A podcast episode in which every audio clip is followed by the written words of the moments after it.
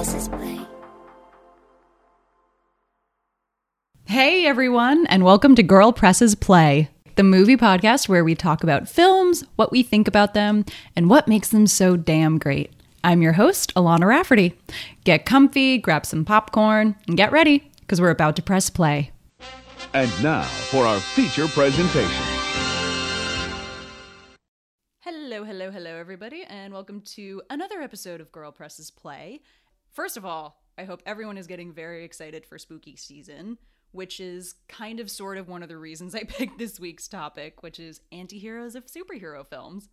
And that kind of sounds like an oxymoron, doesn't it? An anti-hero does anti-heroic things, but we somehow still love them. Is that some sort of strange phenomenon, or does it make some sort of weird sense? That is a tough nut to crack. So I brought on some of the toughest and most awesome podcasters I know, Rich and Alex from Film Class Zeros, to help me crack it. So let's get to it as we look at three of the most well known antiheroes on film Blade, Spawn, and Hellboy.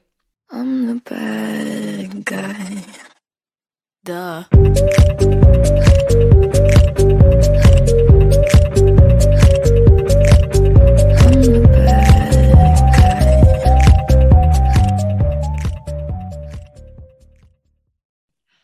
Rich is a photographer, and not just any photographer, but the official Dark Horse Comics photographer at New York Comic Con. Alex is a car enthusiast, writer, and actor. And together they combine their powers to create and host the podcast Film Class Zeros, a deep dive into the flicks that have stuck with them over the years. Ladies and gentlemen, you know them, you love them. So give a warm welcome to Rich Stambolian and Alex Kalagianis. Gentlemen, always good to have you on the show. How are you? Hello.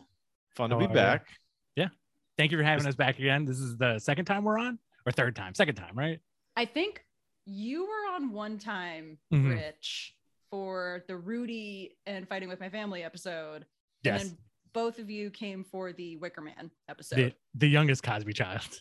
The, young a hyper specific topic. that is a hyper specific topic. I was like, I got a lot to say about Rudy. You had you had a lot more than I did. I will totally give you credit for that because I had watched the movie mm. like last year or the year before. So I was like, oh, I'll remember it. And then you remembered so much more than I did. And I was like, oops. Yeah, it's a weird movie. good movie. It's a good movie. It's a weird Movie. Yeah, it's a good movie. You know what are also good movies? Anti-hero movies. And what makes them so compelling to watch, gentlemen? Educate me. Anti-hero movies, uh, we we're talking about in a comic book context, I think is this weird pressure valve for a lot of people because I feel like we're so used to the heroes being wholesome and pillars of uh, moral uh, righteousness that sometimes the cynical part of us kind of needs someone else to come through with a little bit of edge and cut through that kind of stuff. Yeah, I agree with that. I think in that weird comic book context, you have so many quote unquote anti heroes, like the ones we're going to talk about today Blade, Hellboy, and Spawn, and even like the Punisher, you know, Wolverine, but per- perhaps the Mm. all time greatest anti hero. They're Mm. guys who you're not really supposed to root for, but at the end of the day, you root for them.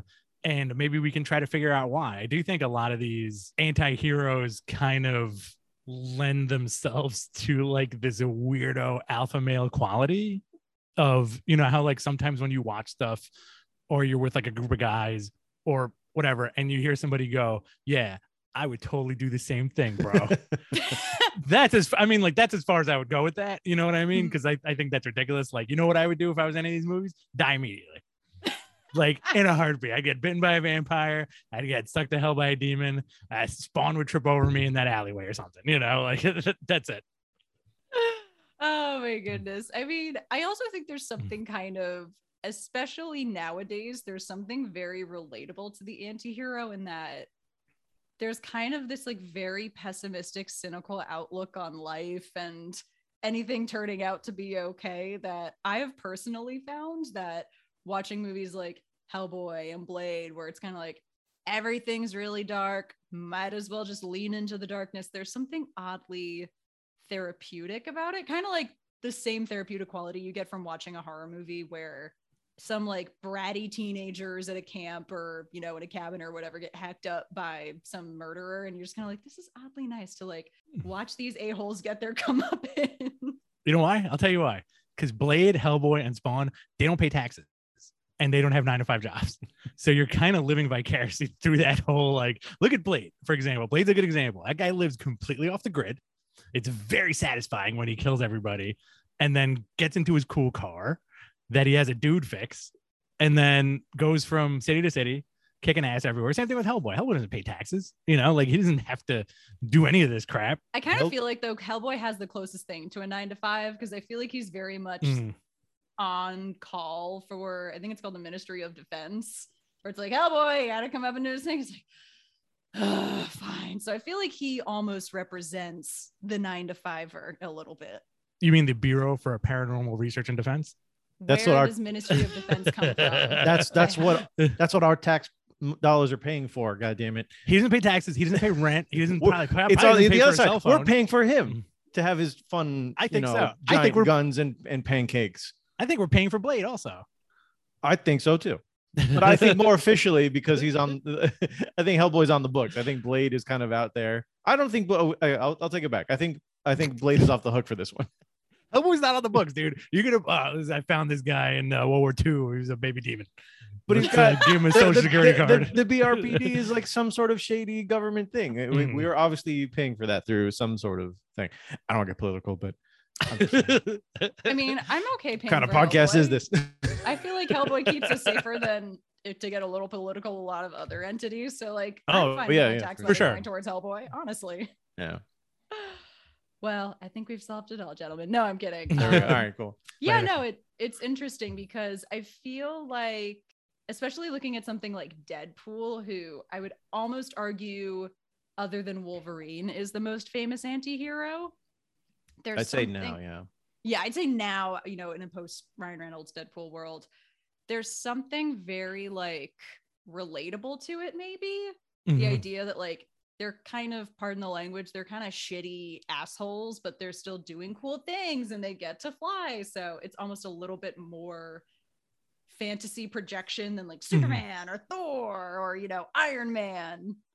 I think in, the- in in this context where we're talking about Deadpool, that's a really great example of what's what's happening now, where superhero movies and comic book movies are the the the premier thing at the time uh, at this time. Eh, And it's a huge shift from where they used to be. You know, it was a subcultures now is is a main culture. With that comes that whole. You know, we've talked about it before, but there's like that Marvel fatigue where everyone is just so sick of these movies being like the the, the biggest thing out there and Mhm. everything being held in comparison to them. And if it's not a Marvel movie or if it's not a connected universe and it's no good, it doesn't get any money and, and nobody watches it and, and that kind of stuff. And a lot of people are rightfully kind of uh, exhausted by this, and which is fine. Some people aren't and some people are. And I think characters like Deadpool and I think shows like uh, The Boys is sort of like um, Mm, an outlet for people who have that sort of pent up sort of I'm tired of these people following these particular rules and seeing the same problems over and over again. I want something snarky. I want something more cynical. I want this thing to be skewered a little bit for my satisfaction. You know, like poking fun at superheroes and taking them down where they can never get hurt and they can never be shamed. And then Deadpool does all that stuff. You know, he he'll punch, you know, Colossus in the balls and you know, he just makes all these guys look like asses what you know in the context of the films where they're always looking like the coolest people in the room Yeah, it's. I think there's a lot of seriousness that people don't like with their superhero fare. The franchise ability of a Deadpool is pretty much like off the charts at this point, you know. And I think Alex, like when you touched on like that interesting zeitgeist that sort of emerged from that first Deadpool movie, or even like the first Guardians movie, you know, where it was like these are the people that aren't supposed to succeed but they're doing it in a very quirky and snarky way.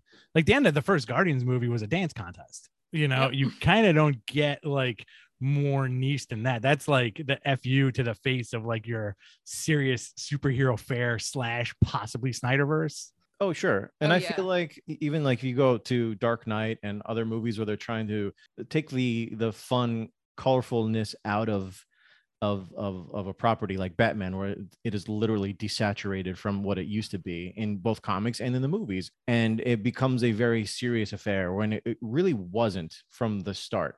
And now people are saying like, "Hey, we we like that stuff. We like these movies to be fun." So now we're in this place where there is a you know Deadpool uh, sort of fills that vacuum, bringing the fun back. And I think Marvel does a really good balance, but Deadpool, like like Deadpool, is a good example. of They he that property takes it even further.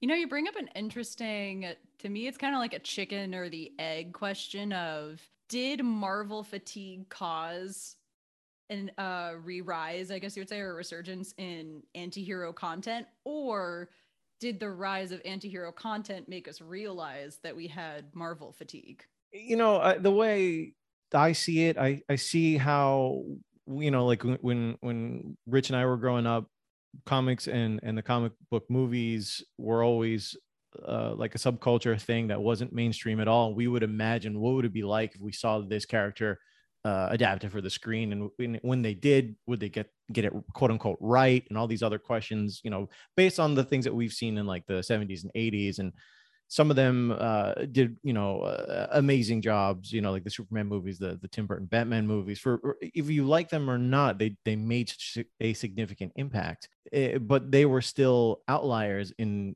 especially compared to what's happening now.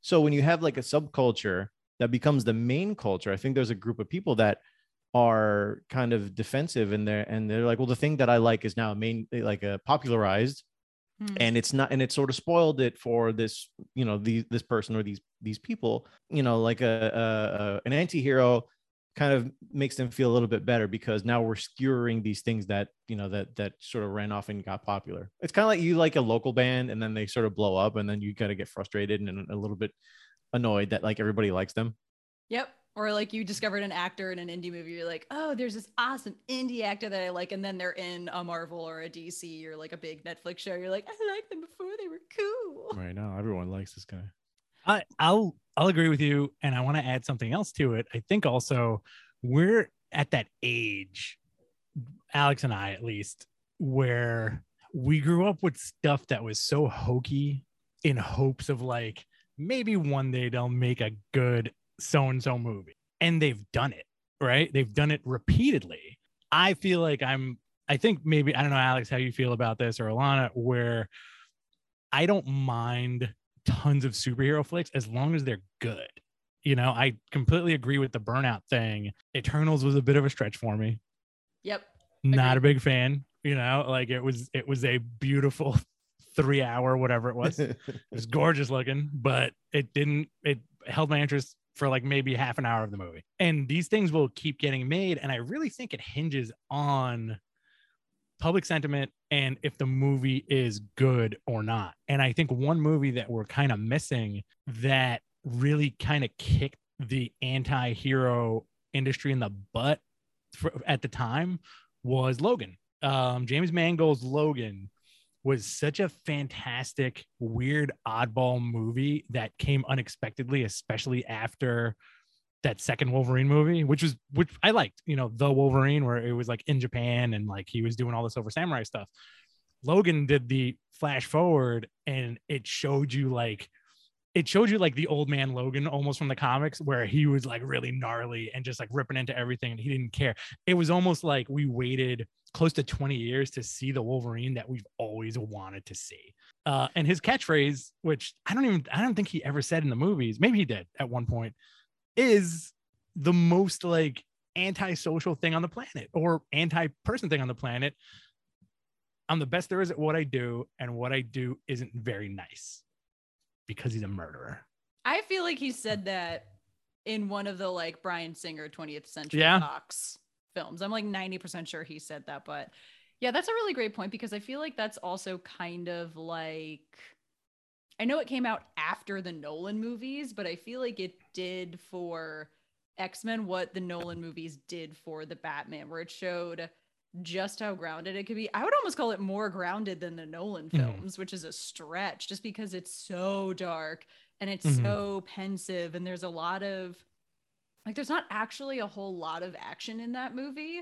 There's big action pieces, Yeah. of course, but there's a lot of like sitting and talking and like character driven scenes and things like that. Like it feels like the indie movie of superhero films.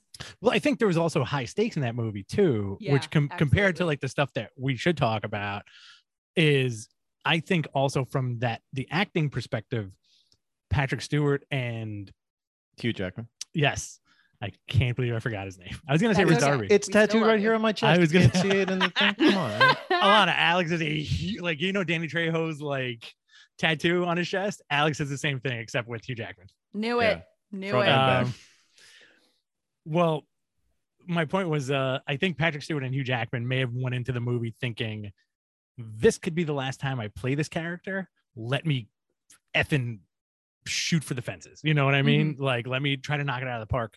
Sports analogy, sports analogy. And Do the things, you score know, the points. right. And they do, you watch that movie, you're like both of them in scenes together. Patrick Stewart, Hugh Jackman, they are taking it to that level. But that's before we were collectively introduced to every franchise having a multiverse. Yep. You know, so like Professor X just showed up in the Doctor Strange movie, I was but just it thinking wasn't. about that. But it wasn't like our Professor X. I feel like we've been like this is we keep saying this a lot that we've been allowed around long enough to see like the evolution of this whole thing. Mm. What I what I wanted to say while you were talking was that that we are in this really great place where uh, a, a lot of these movies that and we're going to talk about a few of them sort of did the legwork to to get to where uh, to get us to where we're at now. And I feel like right now the since these what were niche things now that they're mega popular and the, the most popular things out there right now in cinema. These the people in, in charge of these things have figured out that they don't all have to be the same and can branch out. And i think marvel is really good about that. And i feel like uh when uh, in particular like if you look at taika waititi what he did with thor making each letting a director take the movie in the direction that they want to take and so that they are sort of in a sort of uh, connected you know network everything is marveled up Mhm. there there are things that they have to do but it's in a particular style so like eternals was maybe not everyone's cup of tea but it was that one particular uh, uh, Mhm. director's Chloe style Zhao. And Chloe that's very Zhao, much right. a Chloe Zhao film, especially Right. visually. And and and she should be allowed to do that like you know like sam raimi's latest uh, doctor strange movie was very much a sam raimi movie Oh, for sure. you know taika waititi's you know he got to he turned thor into the fun you know avenger and people who are sort of used to all these things being hyper serious now sort of get their underwear in a bunch because they're like hey wait a minute they're having fun we, we wanted uh you know these these uh big action guys to do serious things. We're like yeah, we, we've been doing that and it was tired and we're done and we're getting action but we're also having fun because i don't know if you remember this but these are silly cartoons about you know a space thor. You know these are space vikings guy. Like relax. Now like but we have in that sense everyone has the the ability to do what they want to do and that's why like when logan came out we were just right at that point where hey you know like let's instead of making another formula formulaic x-men movie let's make a western. It's like a tight story. It's very moving and it the focus is on the performance and the, and the stakes. And it's not so much about like how many cameos can we squeeze into this and how many effects can we have and and that kind of thing. What what makes you guys think that people hate fun? Like when did that happen? Seriously, It was- I hon- like uh, okay, so Ra- Thor Ragnarok is one of my favorite Marvel movies. It's top three for me. And as soon as I saw it, I was like, I nailed it. This is great. This is comic books. You know, these are the comics that we grew up with. This is humor. This is this is everything. You know, drama, humor, uh, just the two things. Those are the only emotions I know. Sadness and happiness. That nothing in Two between. note rich. two notes. Uh, To me, I was like, oh, Taika Waititi nailed it. He effing nailed it. This is great. And then you go on the internet, which is always a mistake, and everybody's like, like you said, Alex, why are they making jokes? Why, why, why? So why do you think that is? I'll answer your question with a confession.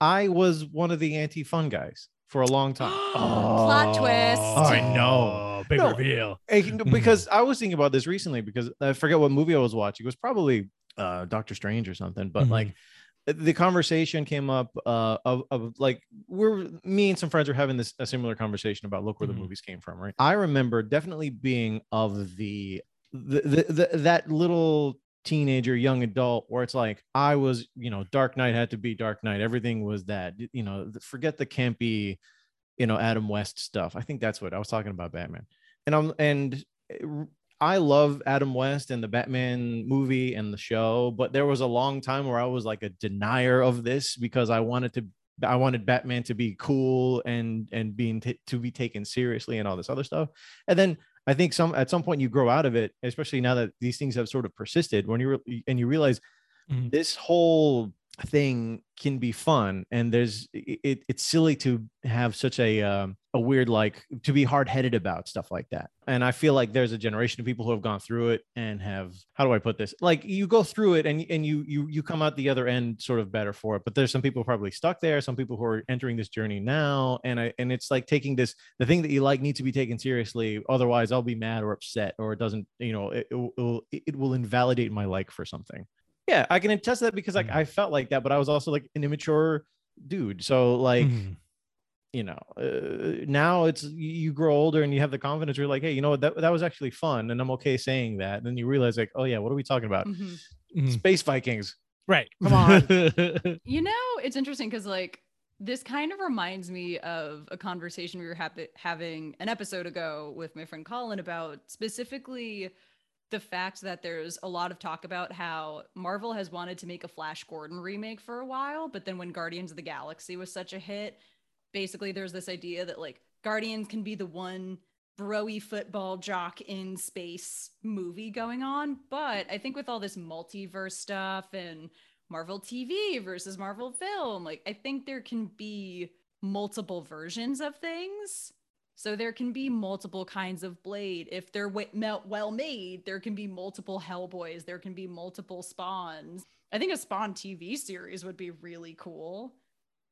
But I had do feel like people are very kind of precious about the original thing. no I, I agree and i feel like yeah they, we had this the spawn movie that we had the spawn there was an animated tv show i think on hbo back in the day Which wasn't half bad. yeah I think it was Warner Brothers Animation. And I think that what we're what you're talking about, Alana, now is is sort of like uh, we were used to the because there were so few and far in between. We would get a character in portrayed in a movie, and it would become the de facto version of this character. You know, like this uh, Tim Burton's Batman was Batman. You know, this uh, you know. Uh, you know, version of this guy was that guy and and then everyone would get so super defensive because it's like this is the quote unquote real version of the thing that i care about. So it has to be right. If they don't get it right i'm going to be Mhm. mad. And now because we have so much turnover and we've done a few reboots and all this other stuff now we're sort of like we can do whatever we want. They are not they don't necessarily have it can be connected. And since we've connected all of them they've built like little outs. So other studios can do whatever they want or they can do different versions of things because at the end Mhm. it's the the t- double ed- double edged sword of of continuity and having a, a built up universe where it's like, oh, well, this is part of the fun and having a big lore, but it, people get caught in a trap. So it's, now it's like, but all- all these traps have a release, and we've made a, an excuse so we can do whatever we want because it's just fun storytelling at the end of the day. All this stuff is going to go away also. I want to piggyback on what you're saying. The interesting thing about like the big two comic book movies your marvel and dc flicks is that they definitely lend themselves to like fun multiversal things you know? Like i at one point was a big fan of the cw dc shows right? That was like a weird gateway into every season across all their shows they would have a quote unquote crisis and would have heroes from different universes show up. So at one point, you had Burt Ward doing a cameo from Earth 66, which was 1966 Batman. You had um, Kevin Conroy doing a cameo as animated series Batman. It's a lot of fun stuff, which I think is going to end at some point.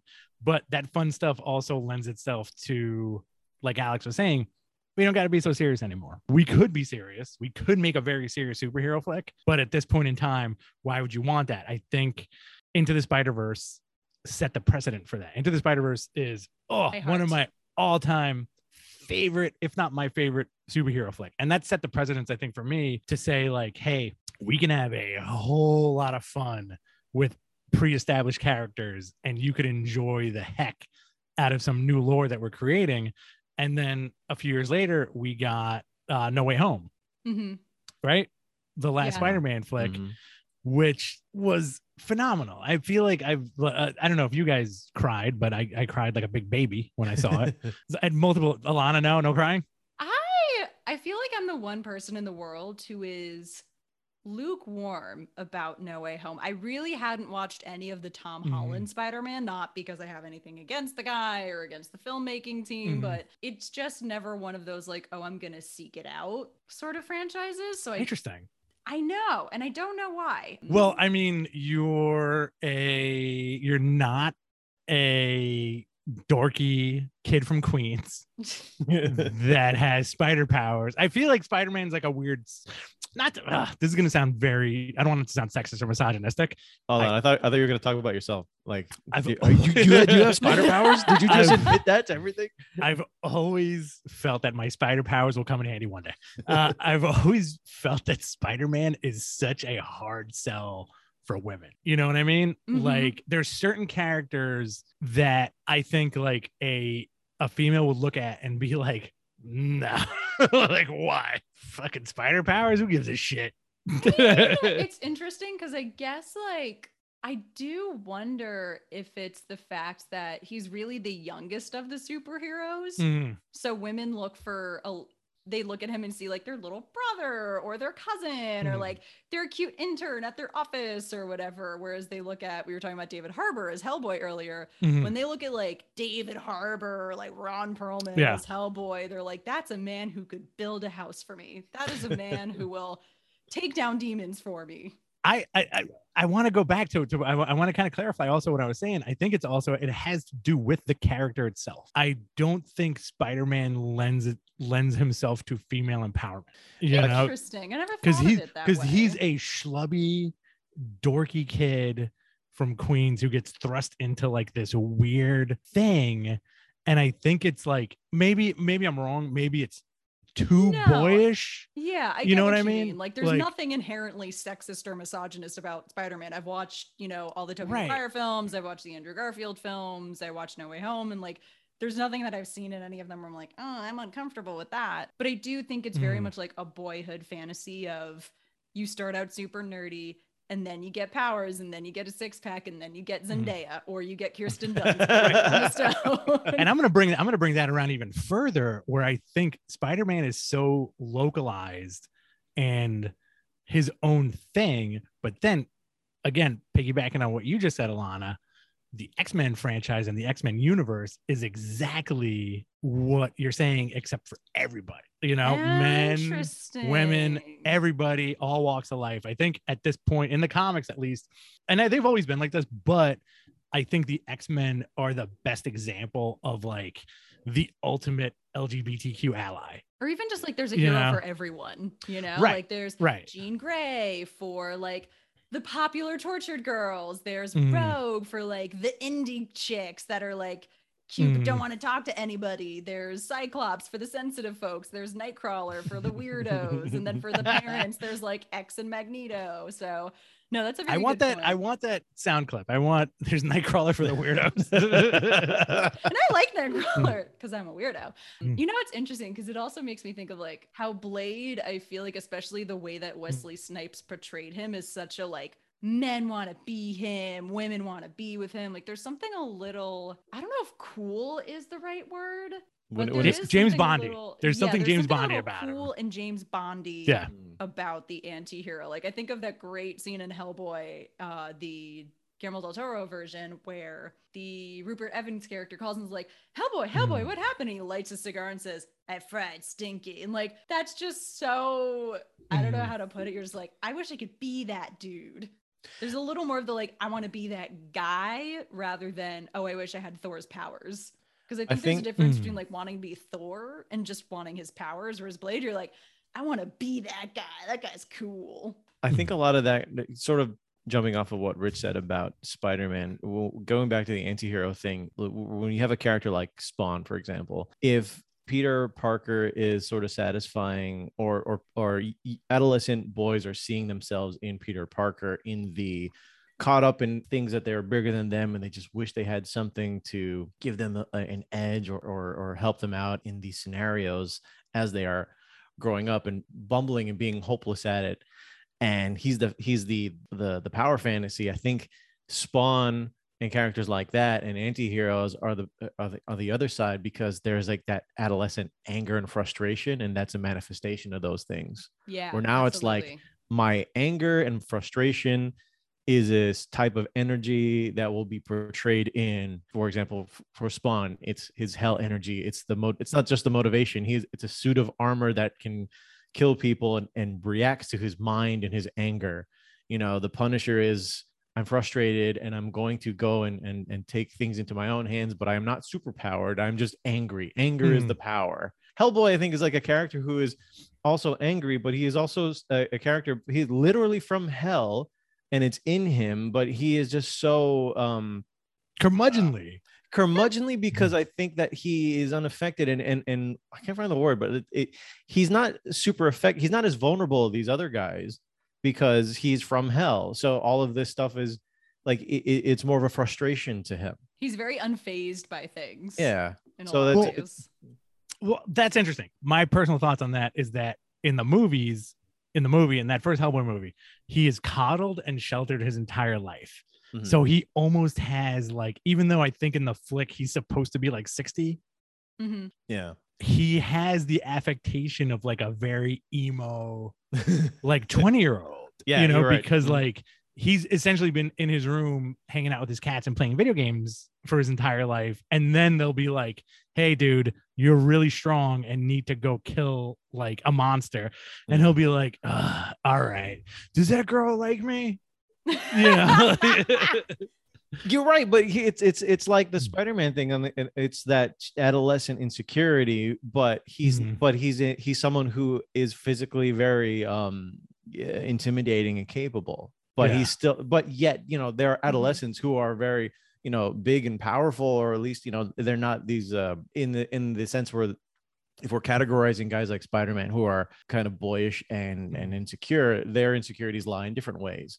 And you know, that's a you know, insecurity in adolescence has a broad spectrum. And and he's like that where it's like I'm big and strong and from hell, but I'm also a teenager and I'm really frustrated and I got a crush on this girl at work. who can who I, I got a crush on the girl who could set herself on fire. you don't get more emo than that. Like it's very it's it's very interesting. Like Hellboy is a very emo character in certain regards because like he's a muscle bound giant creature, but doesn't see himself that way. You know, he's like he he's doing the things because he's like not not forced to do it, but it's like there is a sense of duty there, but it's because like he's the only one who could do it and he knows that. Mhm. Yeah, I definitely feel like there's a little bit more of a I don't want to say like the things that we don't like about ourselves, but I do feel like you see sometimes more like I don't like this like dark side of myself in real life, but when I watch like for example, like Harley Quinn, she kind of hovers between anti-hero and villain, but when I see Harley Quinn wearing the most outrageous outfit and just like rollerblading down the street with a giant bat, just being like, fuck it all, like there is a little bit of that like ooh i usually suppress that side of me in real life but if i was in like the birds of prey universe i would totally be wearing those like yellow overalls with the print crop top tattoos everywhere with a giant baseball bat like i do think there's a little bit of that what we want to be in real life versus what we wish we could kind of be in real life Oh, that's interesting. So Har- is Harley your outlet for that kind of thinking? oh yeah in terms of like not self-filtering not worrying about what others like Mhm. think of you or see you. Like that scene where she's just like getting drunk at. I keep on wanting to say his name is Syosset, even though that's not it. The- Roman Sionis. Thank you, Roman Syosset. so I was like, it's not Syosset, it's not Syosset. Um, but when she's like at his club, just like taking shots, like dancing on the poles, punching Mhm. people, I'm like, I kind of wish I could be like brave enough to do that. Maybe not punch people because I don't want to hurt people, but maybe just like swat their glasses away or something. Like I personally find there's a lot of wish fulfillment in Harley Quinn for me. It's very liberating, you know. Yeah, Yeah. it's very liberating. that seems that's very sweet though that's a very interesting that's a very deep rooted thought in a very popcorn interesting superhero movie and harley quinn's a good anti-hero too Yeah, and I think there's some of that for Blade too. Like, I wish I just knew the coolest thing to say at every moment. I wish I was as coordinated as him at every moment, like he seems to be.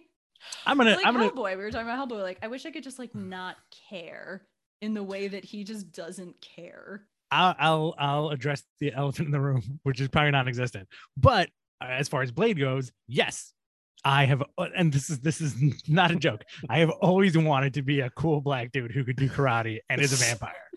You know, like that is. Oh my god.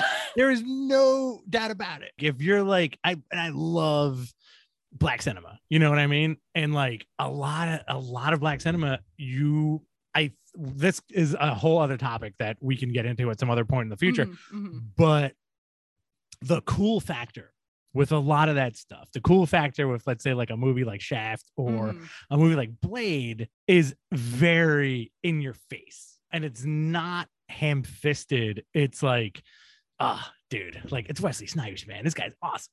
You know what I mean? Like, Mhm, it- like, and there, there's no other choice to play. I, I think, um, and we talked about this on our on on our own film class zeros episode of Blade, where at one point Laurence Fishburne was considered to play Blade, but once Snipes signed on because a Black Panther movie fell through, he was like, cool, great actor, cool dude, like natural charm, martial artists.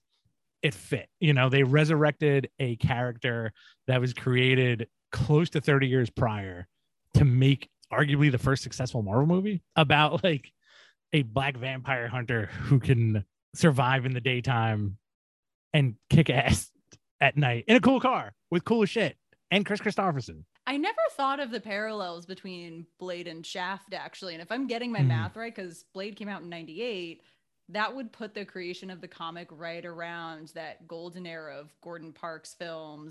73, I think 73 Werewolf by Night number nine possibly was the first uh Blade appearance. Just Might be wrong top of about your that. head. Yeah, it might be uh, Werewolf by Night number nine, if I Melvin recall correctly. Peebles. That's might who be I'm wrong about thinking that. of because I kept on wanting to say I couldn't. I can never remember which one's the father and which one's the son. But Melvin Pan- Van Peebles is the Yes. other like 70s black cinema Oh, director. Yeah, Mario Mario Van Peebles' dad.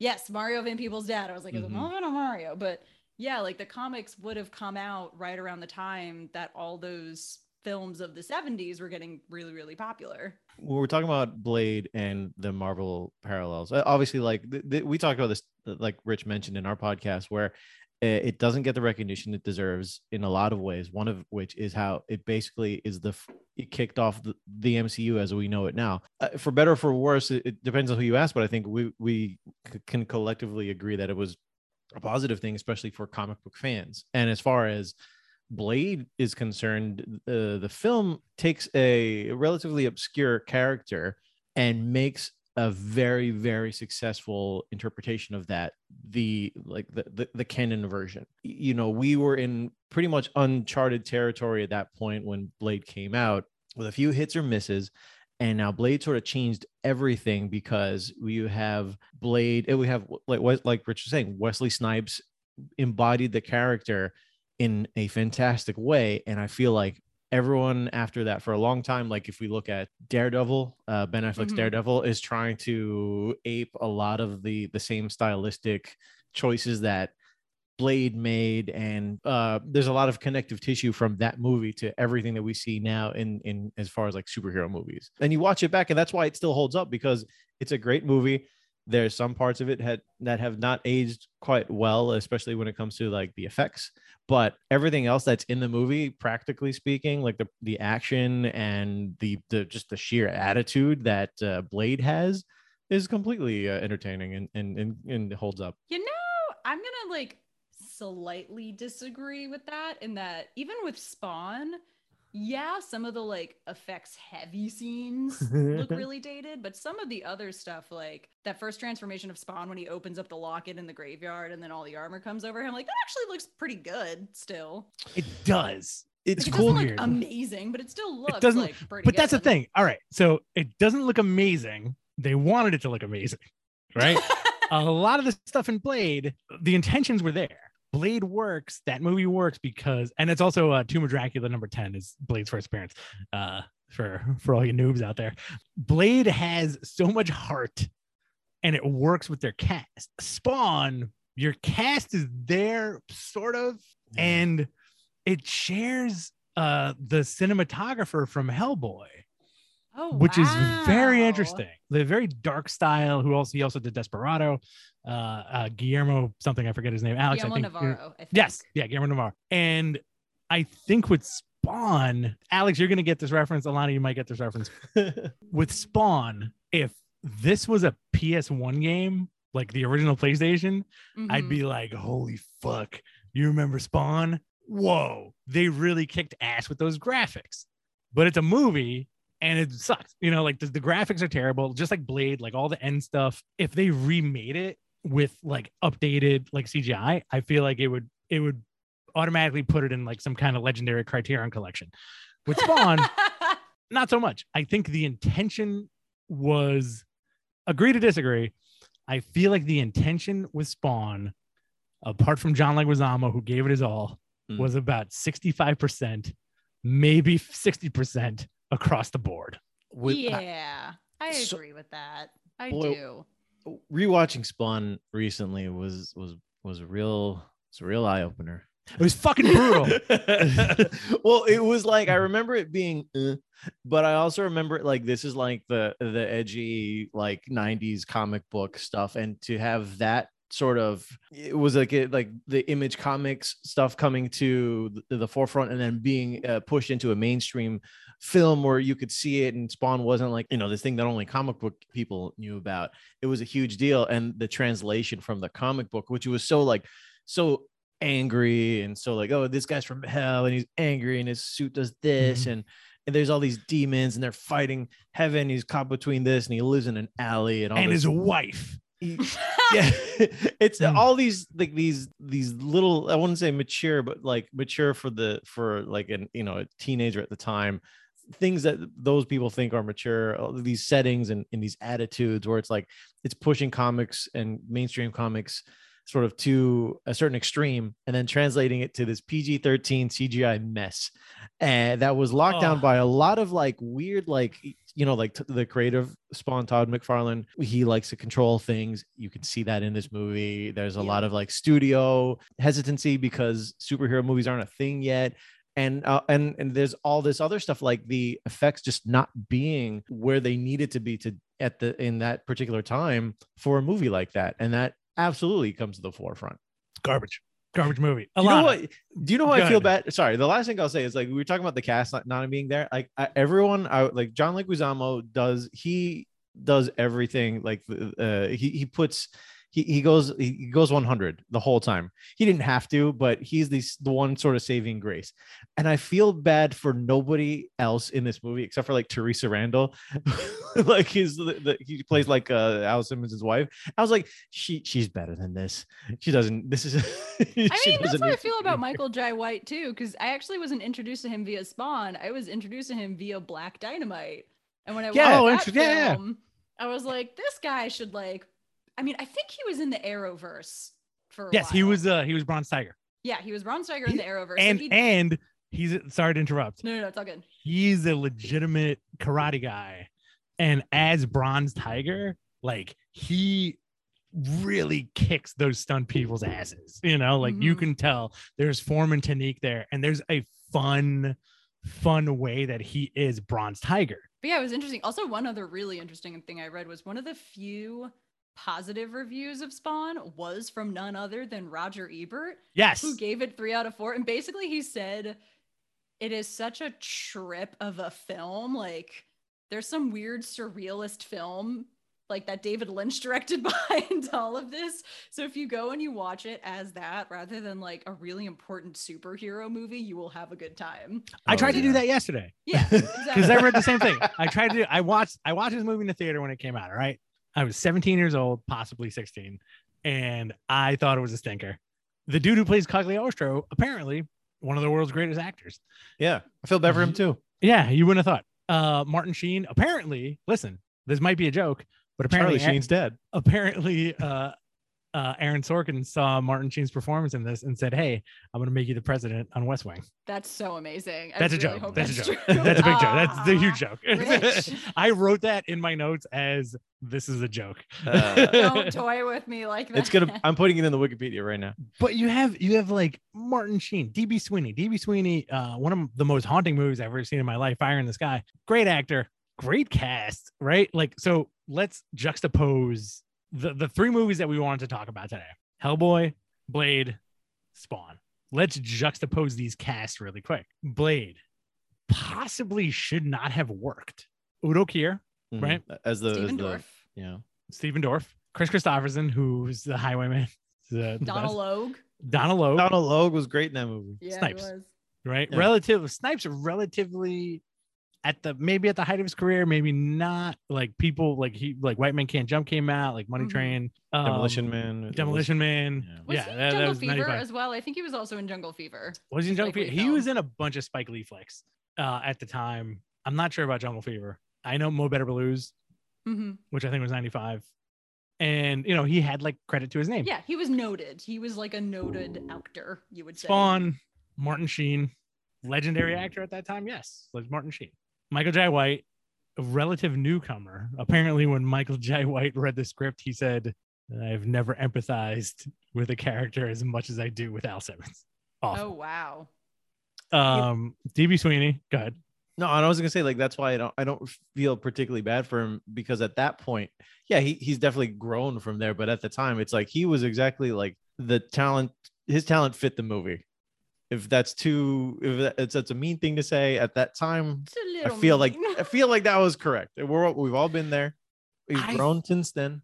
This this is my opinion. I feel like he played it to black exploitation. Uh, You know what it is? I feel it's a it's a uh, an inexperienced actor given very broad and imprecise direction from a guy who was mainly into s- you know uh, special effects instead of like acting directing yeah, actors. I You think know that's what I a mean? good point. I think that's a very good point. Yeah. But Spawn, for some reason, there are times where it looks effing awesome without the CGI. A lot of like the darker stuff, the alleyway stuff, like the, the rooftop stuff, the church stuff, like it looks good. But then when the cape shows up or when he's got a gun in his hand, like he just looks like a chubby baby. He looks like a chubby baby. you know? It's very weird. But then like Blade does everything right except for pretty much like the final CGI or like the burning CGI. yeah, like the CGI is the thing that uh, dates Blade the most, where everything else is very stylized, and there's like it's like very late '90s and sort of like as far as people are dressed, but everything else is so over the top, but in in a way that is so cool that and it fits everything and it fits the Mhm. attitude, so it's great. And then with you know, you take Spawn, which is not a great movie, and take all the CGI CGI out, and it's still like a really bad movie. And and then uh, um, and, then, and then you put all this other stuff like on top, like all the th- this movie was like all like weird like fire um transitions to cut away from very awkward scenes that they didn't know how to end. Yeah. First and of a lot all, like- weird John Leguizamo voiceover, like "I'm gonna take you down to where I am," hee hee hee, as if like we didn't understand that they were getting taken down to hell during that like crappy fire tunnel scene. yeah, I, But- I think a lot of he he sold it. he did. And I think a lot of it was him trying to like they were told, you know, like you have to act like he acts in this comic book. It's a very twisted character. So he's allowed to just go completely nuts. And that's great. Everyone else has to take it seriously. And you think like there's like the Cogliostro keeps popping in as like the mentor figure and doing a voiceover. And I was like, is he the star of the movie? Because I feel like he's it's telling his own story. And then Blade is sort of like a secondary character. Blade, uh, Spawn is a secondary character to him. Everything else is just very, you know, a lot of it is uh, you, when you have an action movie, a lot of it is just trying to get to the point of the action. What this movie is, um, they're trying to get to the special effects because that's what the director at the time was, you know, that was his specialty. Uh, I think he went on to do like other things with within the you know the SFX industry, but as far as a movie is concerned, it was so baked into it that as a movie, it, it just it didn't have the structure. You know, like scenes just ended, bec- and then they just did like a flash, uh, kind of fiery transition, like I mentioned, just to get to the Mhm. next thing, Mhm. uh, just to get along to whatever the studio said they had to do. Like there was like a car chase that I felt was so like forced in that whole thing, and it's Yes. just because it's like '90s. We have to have someone on a motorcycle. We got to blow something up. We need techno music. We need we need to blow somebody up on a motorcycle. We need some kind of weird car chase. We need an alley scene. We This need a rave love. Uh, scene. I feel like every other nine, late '90s movie had some sort of rave scene. Yes, Blade. Blade had had a it. great raid scene. Blade Yep. started with a rave scene. Yeah, Alana, I'm sorry if we're taking over your show. I feel like uh, What do I you feel think like I brought you just, in for? just us blabbing for an hour. Blabbing about Blade. It's the is going to be the new title of this episode. It's going to be something about like bad guys, and now it's just going to be blabbing about Blade. So, Alana, how do you feel about the juxtaposition of Blade, Spawn, and uh, Hellboy? Not only as far as filmmaking goes, but as far as characterization on a film goes. Don't think about the comic book counter uh, counterparts, but just in a cinematic sense, like your cinematic sensibilities. Who do you root for almost? There's something about, and I love Hellboy. I love Guillermo del Mhm. Toro's Hellboy, but there's something about Blade that is like oddly aspirational, and I don't know what it is. Like the, fa- I'm so excited for the new one coming out with Mahershala Ali. That is be so Yeah, it's gonna be cool. good. I You don't have even care no who's idea. directing it. I just need Mahershala Ali as Blade. And Big reveal. I'm directing it. or to like literally make my head explode. It's a multiverse movie where like Blade isn't a person, it's like a mantle, and Wesley Snipes like passes the mantle of Blade down to Mahershala Ali. listen, I I still think Snipes could do it. I'm a huge Blade fan. I've always been a huge Blade. fan. I even like the um the TV show with Sticky Fingaz from Onyx. It was a Ooh, very short-lived show, but like he did a he did a comparable job. I'd always, I guess, mansplain's like the the best word for this. Mansplain to my wife. She knows how much I love Blade. At one point, and this was like almost like the most coincidental thing. At one point, I was like, "Fuck, man, they should just reintroduce Blade. Like, what are they doing with all these movies?" And then they had that press conference a few years ago, and they announced who the new Blade was, and I was like, "Babe, who's the one guy who could be Blade?" And this is hot off the heels of True Detective season three. oh, Mahershala Ali. Yeah. Fantastic, fantastic choice. I mean, I could actually see now that I've seen him do a lot more work. I could see Yahya Abdul Mateen the second. He'd be more of like because he's such a big kind of like footballer guy. He'd be a makes good Spawn. Ooh. Mm. There you go. Take our idea, Hollywood. You're welcome. These are all free. no, you're right. He, especially after seeing Candyman, like he would make a great Spawn. I think he's locked into DC though. I, don't, I Oh, think with that's Black Manta. Yeah, I think he's like super and and Dr. Manhattan. I think he's super locked into DC. You know, though, I mean, I mean, it's within Marvel, true, but Hmm. I do feel like, well, first of all, David Harbour went from Dark Horse and Hellboy to Marvel with Black Widow, Yeah, and Chris Evans went from playing the Human Torch to Buzz Lightyear. not Buzz Lightyear. Yeah, yeah. I feel like again, I feel like people are more okay with people double dipping a bit, if that makes sense. I've got a question for you guys. Okay, do you condone the double dip? Yes, I, it doesn't bother me at all. because you know what, you got to feed your kids. You got to pay your a- agents and your Mm. managers. If you're doing a good job, double dipping, I don't mind. So would you would you be open to seeing a Chris Evans cap and a Chris Evans torch at some point? Double dip in the same universe, I think, is a little bit. No, but that's what I'm saying. Like you, that's how you double dip. Like that's that. I'm saying double dipping in the multiverse. Oh, I thought you meant like double dip between like Marvel and DC or like Marvel and Dark Horse or something. No, yeah, no. I, I thought you were Same gonna say, guy like, playing two or three. Superman and Batman, and, and yeah, Superman and um and Captain America. So like to really screw Hmm. around with like the, the inevitable crossover. Oh my god. I don't know how I feel about that because I also wasn't. I know this is re- really weird. I don't love superhero Chris Evans, but everything else I've seen him in, I love him in. Like great in Knives Out. Knives Out. Really fun in the perfect movie. score. I feel like Mhm. there's one other movie I've seen him in. In Snowpiercer. He was fantastic in Snowpiercer. Yeah, There's something about the Chris Evans superheroes I just never got on board. What?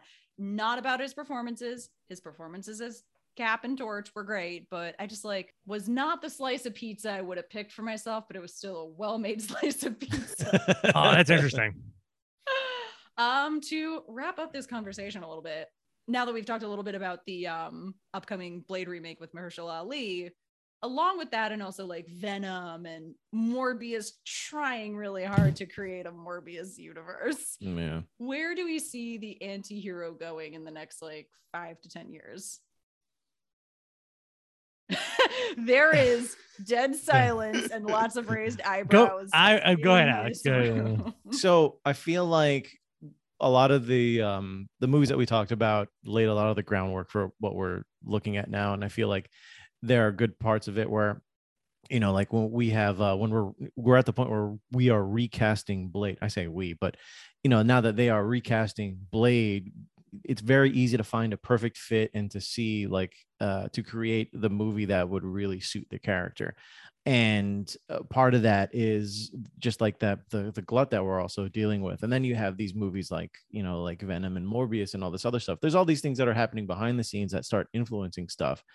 I feel like the multiverse is sort of born out of necessity not just for storytelling purposes but so that these other real world kind of red tape things also have an out. And i feel like when you have venom and spider-man and and like the last spider-man movie i feel like whatever you thought of the movie i felt like that was basically a gift to sony so they they could make their own spider-man movies because they own spider-man.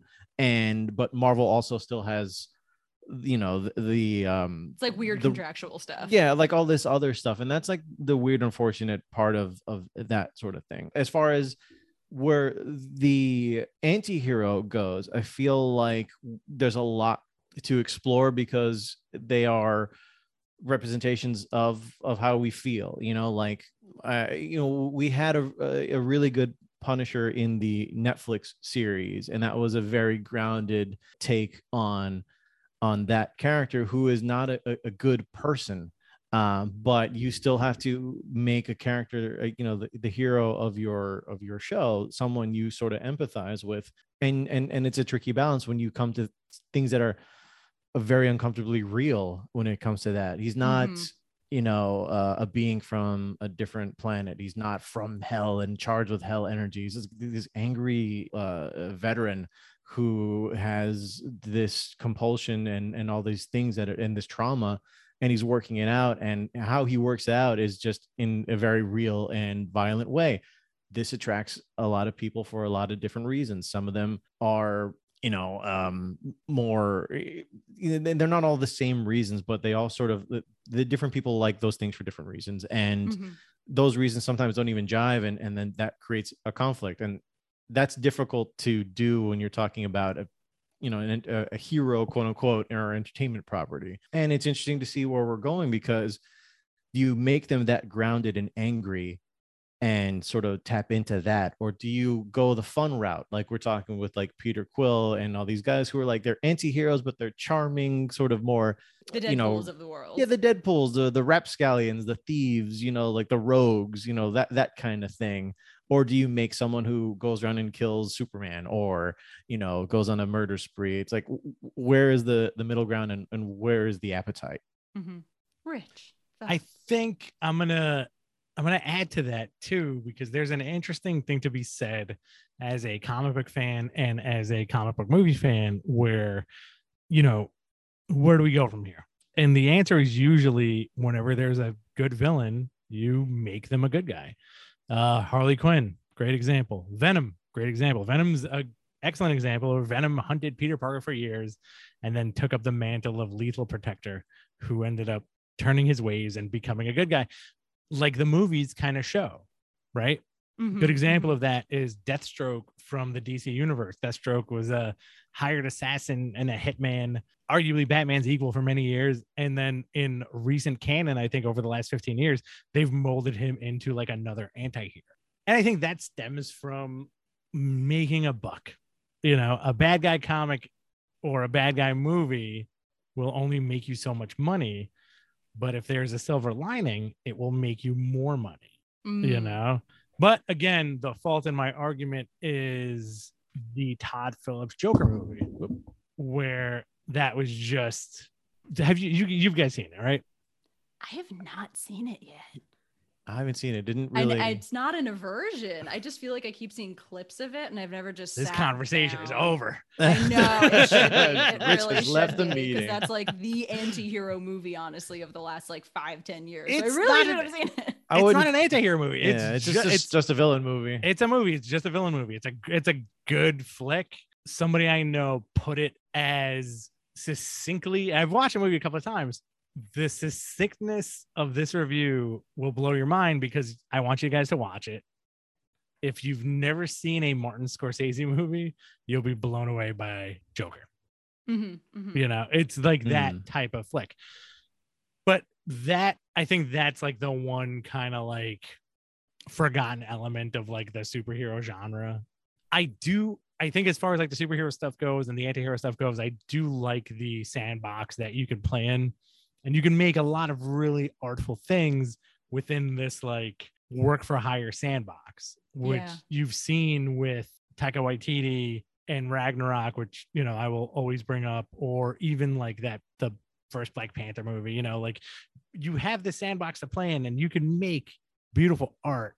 I think as far as Hollywood goes, you you can't push it too far Yeah. you know otherwise you're going to lose ticket sales and nobody's going to come back to the theater you know so you're not going to have like that true final chapter i think logan was that true final chapter great movie i'm going to use a, a non-superhero movie as an example and there's going to be an argument after that where Mm-hmm. i love the northman. Oh, yes. great flick right? Great movie.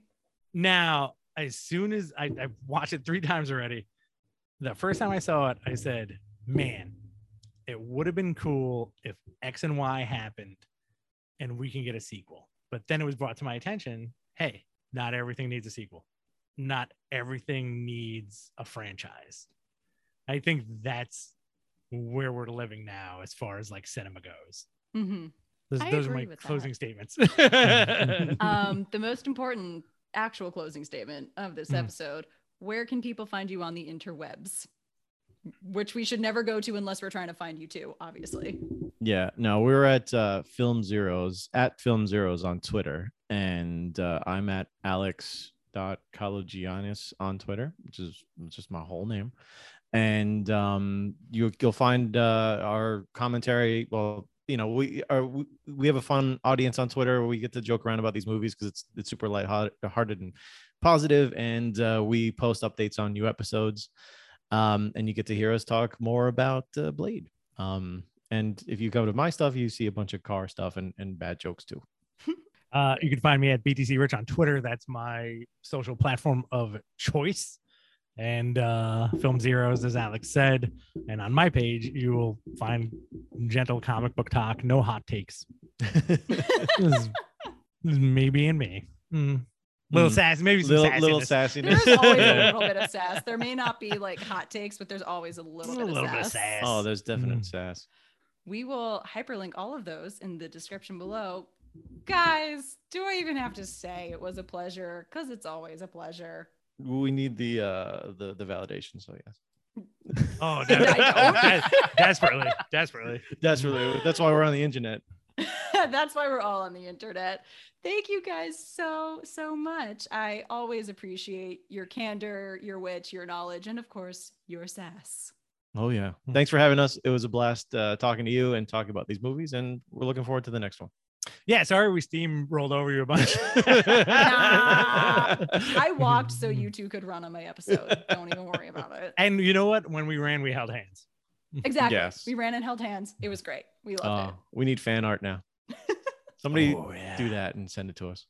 And that's all, folks. Thanks again to Rich and Alex for, as always, a very lively and very interesting discussion about film. Tune in next week when we take a look at the one and only, the very iconic Tim Burton version of Batman with filmmaker and amazing friend Darren Kwan. His Instagram famous cat Phil may or may not make an appearance, so you don't want to miss it. Thanks again for listening. Stay safe, and as always, keep watching movies. See you next time. the lobby, there was an inscription. In the absence of light, darkness prevails. There are things that go bump in the night, Agent Myers.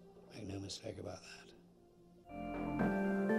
Thanks so much for listening. Be sure to check back every Tuesday for new episodes, and be sure to check us out on our Patreon page where you can support the show and get some really cool exclusive stuff for doing it.